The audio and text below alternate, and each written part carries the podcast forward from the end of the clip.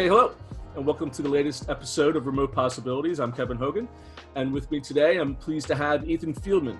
Ethan is the C E O of Study Edge, which is a free digital resource that helps fill the education gap created by COVID nineteen. Hoping that over the course of this conversation, Ethan, we could get some practical tips to prevent cheating, which is one angle of this that we had yet to discuss Uh, on this show, uh, and is kind of intriguing. And I, as a parent, I'm also concerned about those things. Uh, and we can also just discuss the other aspects of low-cost resources in a remote setup that I, I'm hopeful will remain after the pandemic, and we can continue to solve some of these, these digital equity issues that we've seen come in such sharp relief this year. So Ethan, thanks for joining me today. My pleasure. Maybe we can start off and talk about Uh, Study Edge and, and your company and the role that it had before the madness starts, and talk a little bit about uh, your pivot into this new world we're in. Sure. Yeah, happy to. Um, well, we're, we're a company that's focused on improving outcomes in STEM. So retention, graduation, career, career readiness, and we work with middle schools, high schools, and colleges as well, all the way from individual students and parents, teachers, faculty members, schools, school districts, universities, and state governments. So we actually have contracts with everyone in between. And uh, we, we try to solve problems. We try to work as a, a tech, half tech, half content company that really brings some solutions to the table.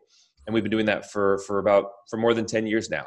And um, a lot of people haven't heard of us because we have no no sales team, no marketing team, no P R team, really. We just, uh, uh, up until recently, we really weren't even on the radar because with COVID, we want to make sure people can find us because we have a lot of great free resources for people. But before that, we really just work with those that, that contact us, like I said, from individual students all the way up to, to state governments. So whether that's individual bite-sized videos for individual concepts that are aligned to state standards or aligned to a university professor's course, or whether we're doing online tutoring platforms uh, like a Zoom, but more for tutoring. We offer for over five hundred universities, um, just a lot of different tools that people can use for, for online education.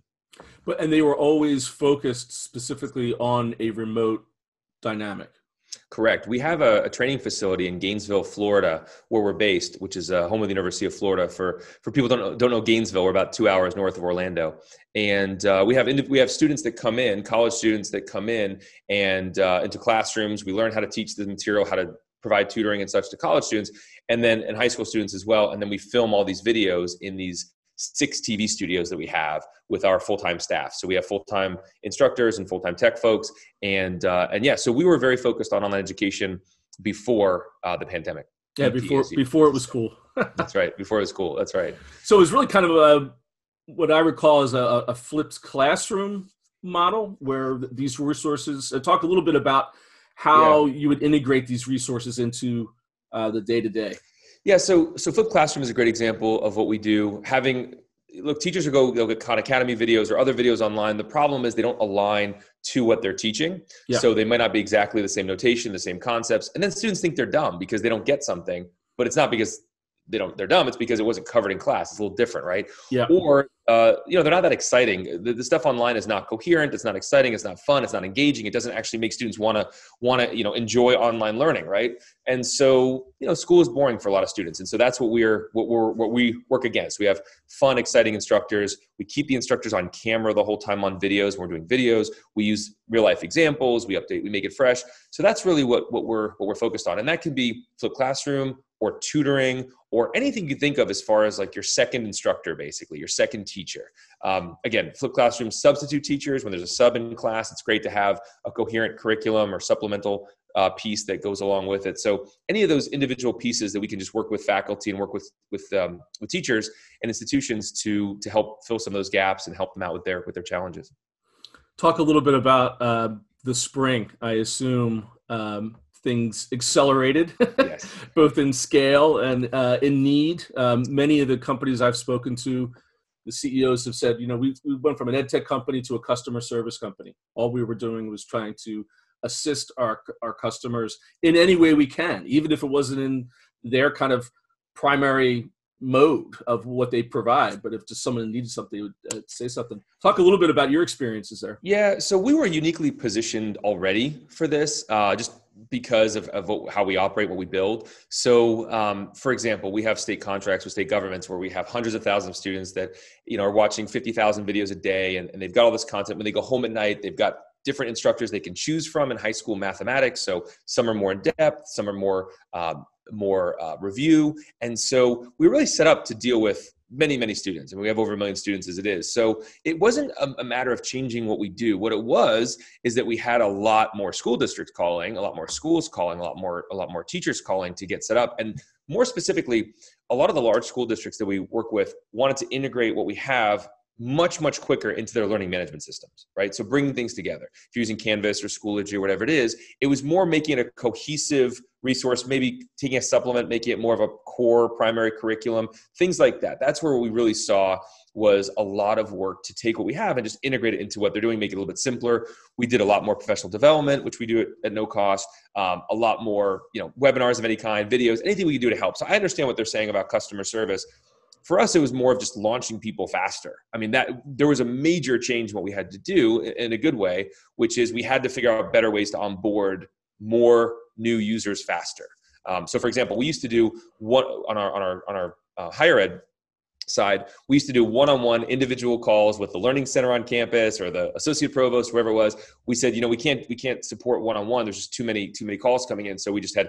Um, we just set up times and let people book them. We did two or three or five or ten at the same time. But other than that, honestly, we're lucky enough that we were, um, not because we were, saw this coming or we we're smart enough to see the future, right. but, um, but we, our stuff was built for scale. Like everything we do is meant to be low cost and for scale. And so it wasn't as big of a challenge for us as for most.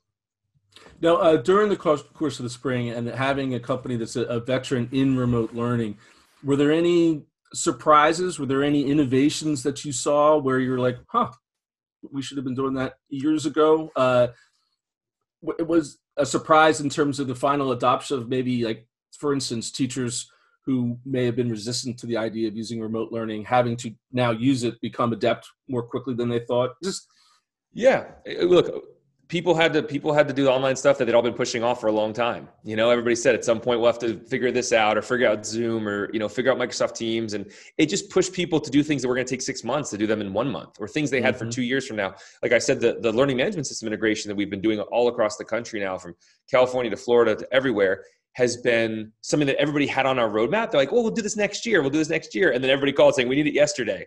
Um, so I think it just moved the world forward in terms of online education. Now, to be clear, I'm not saying that online education is better than in person. In fact, I'm not saying that, in fact, I'm one of these people who actually thinks the opposite. What we do is we actually try to mimic the in-person experience as much as possible with online. We we have instructors on video who look like real teachers. We don't want the videos that are online right now because we don't think they're very good.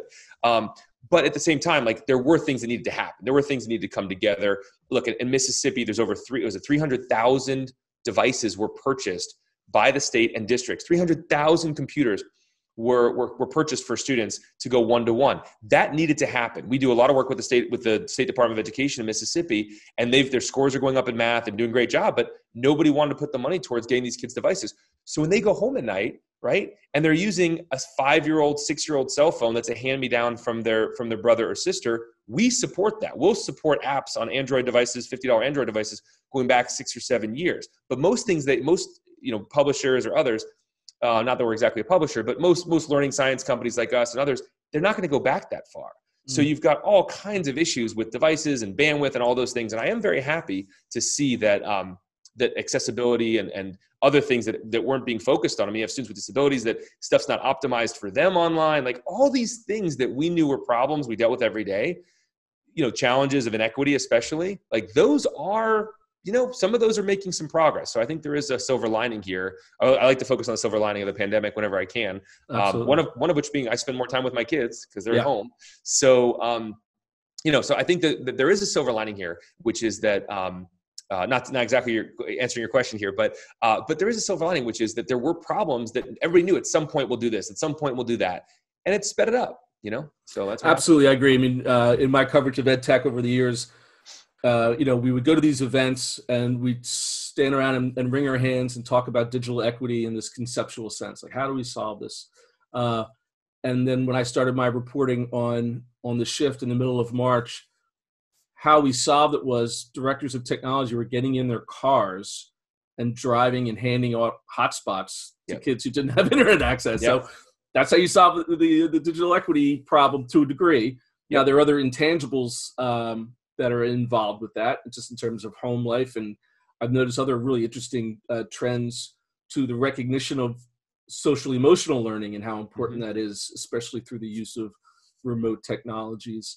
Um, I can give you an, I can give you an yeah. example on that. So we, um, so we work with a lot of school districts uh, in, in, in states and such that the hotspots is a big thing, right? You got, you got buses that they'll go park in, you know, in, in certain neighborhoods for Wi-Fi. They'll send them home with the, with Verizon or A T and T, you know, uh, hotspots, jetpacks, whatever brand.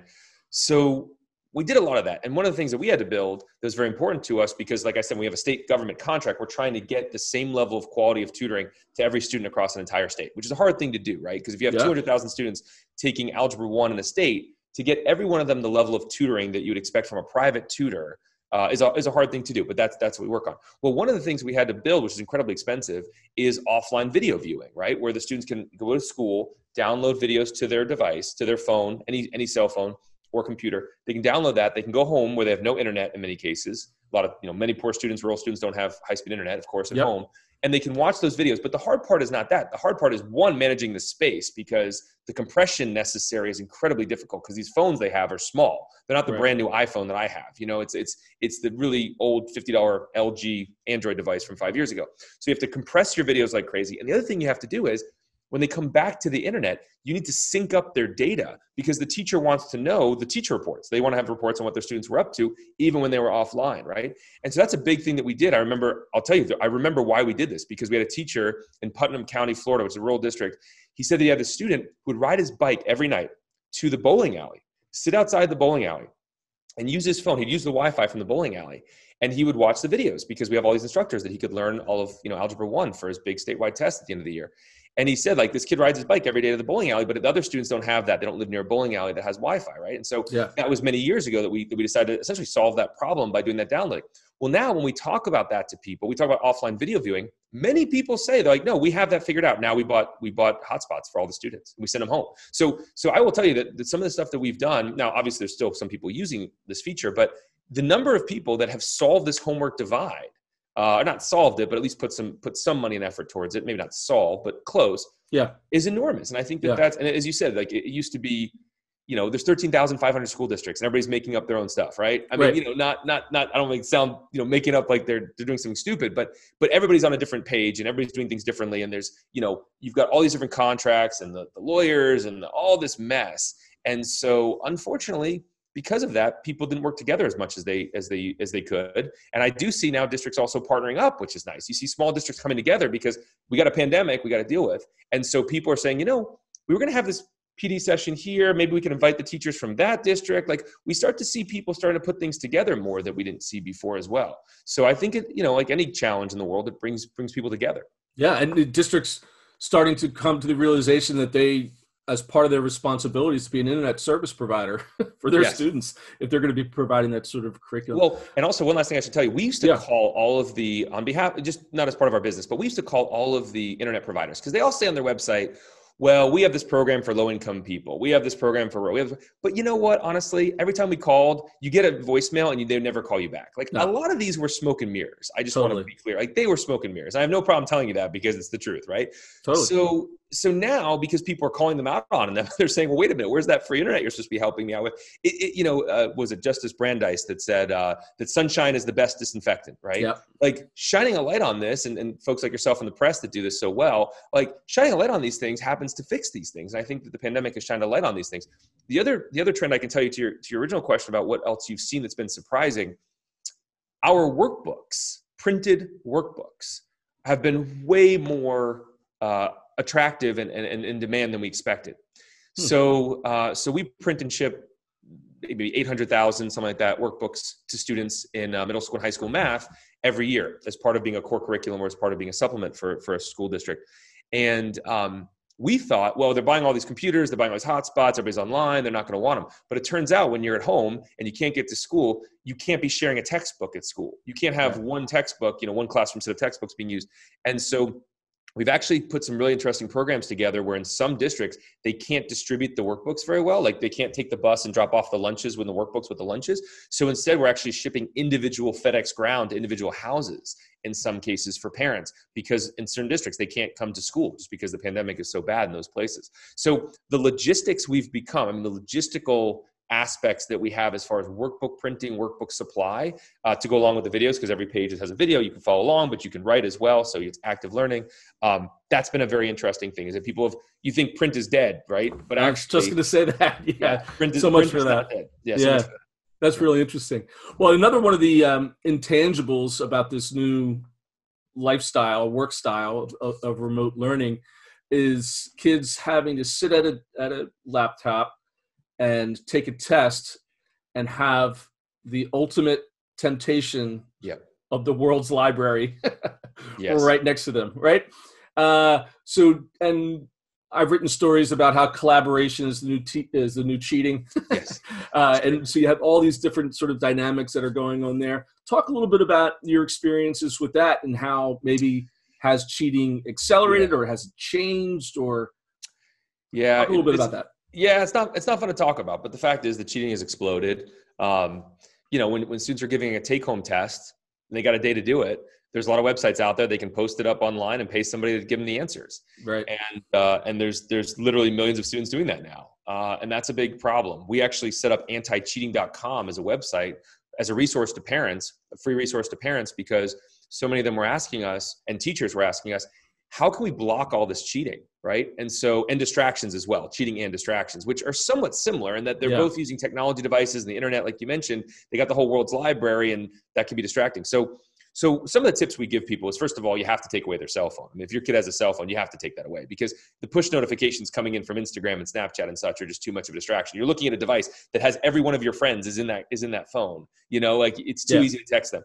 So one is to take away the, the, the phone. The other thing though, is to block.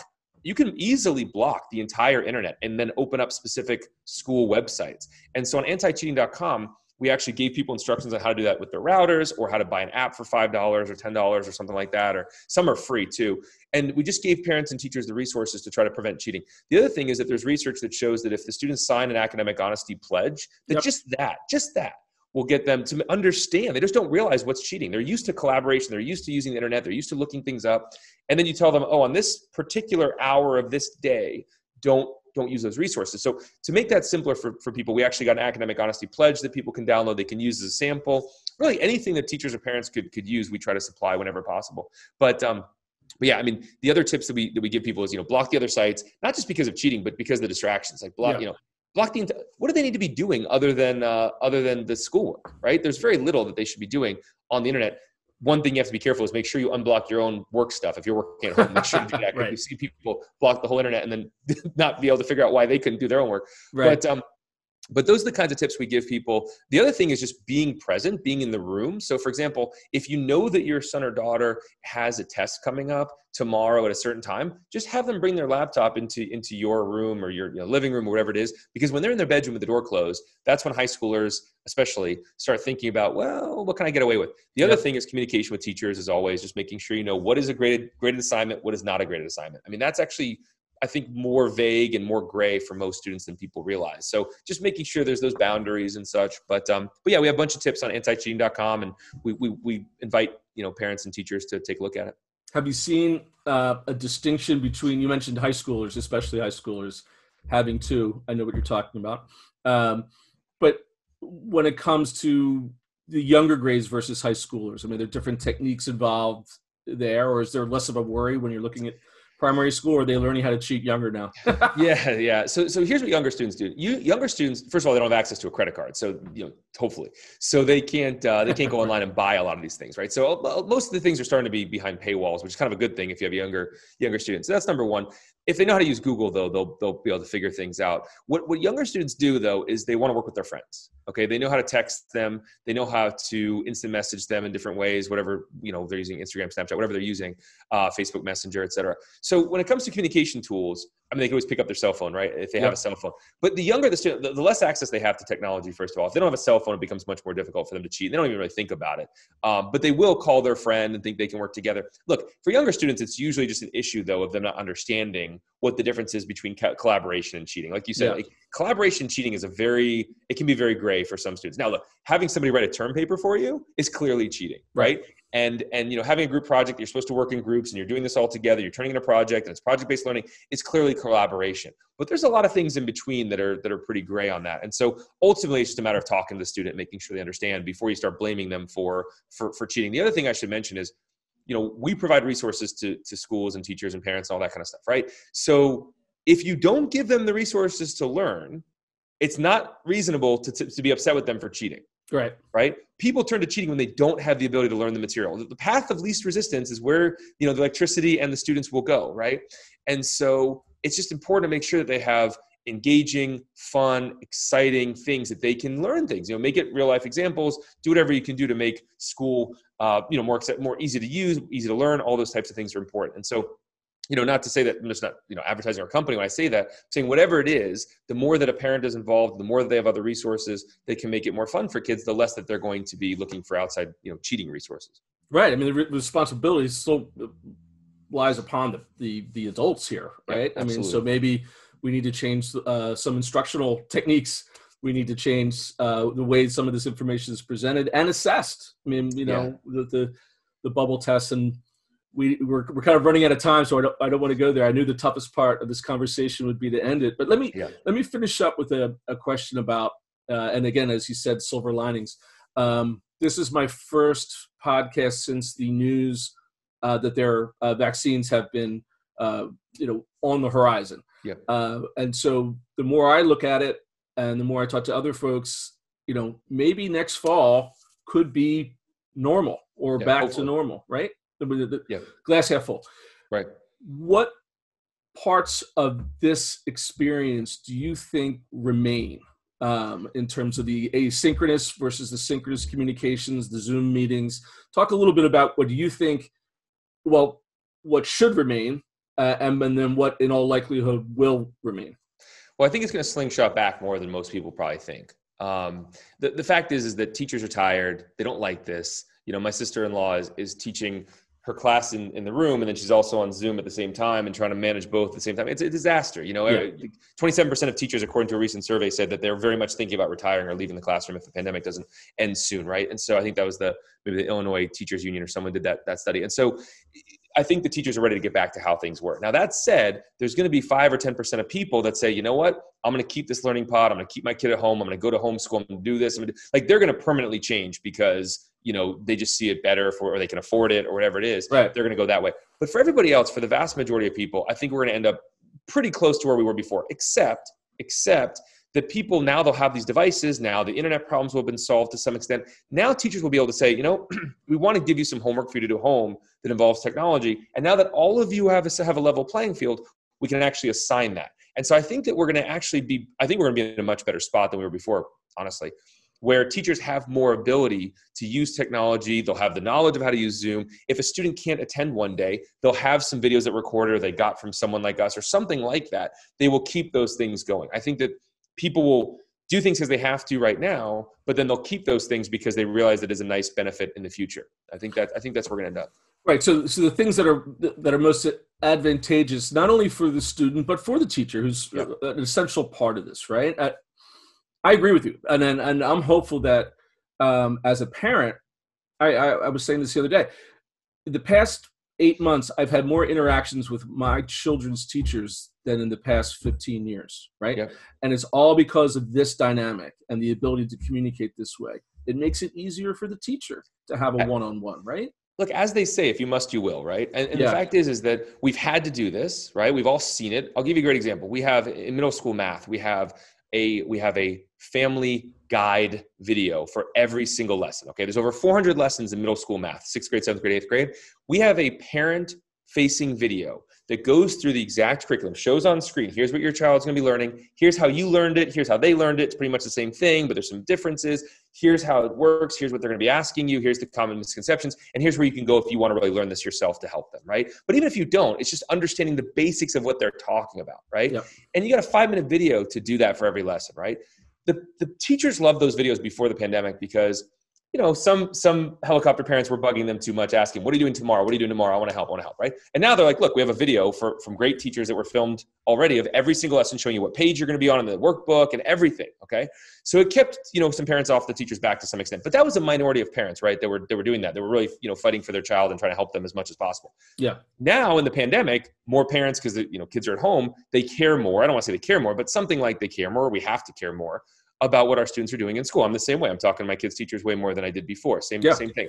Going forward though, now that the parents are aware of these resources, I mean, look, we had these videos before. They were underutilized. Now they're being utilized like crazy, right? These, these, these family guide videos.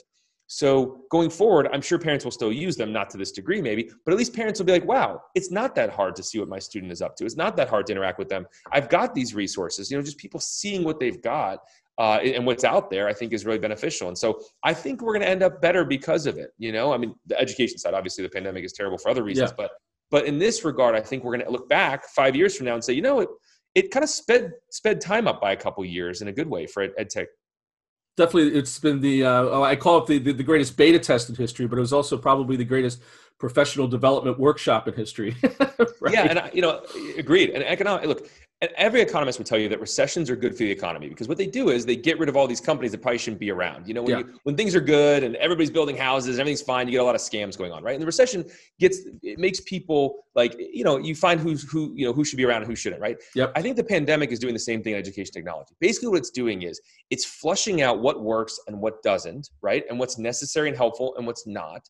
And when we come back, it's also changing budgets, right? Mm-hmm. So we have people coming to us for, you know, we do uh, twelve dollars per student per year with workbook, with a color workbook and all your digital tools and everything, right? And so people are saying, you know, our budget's cut.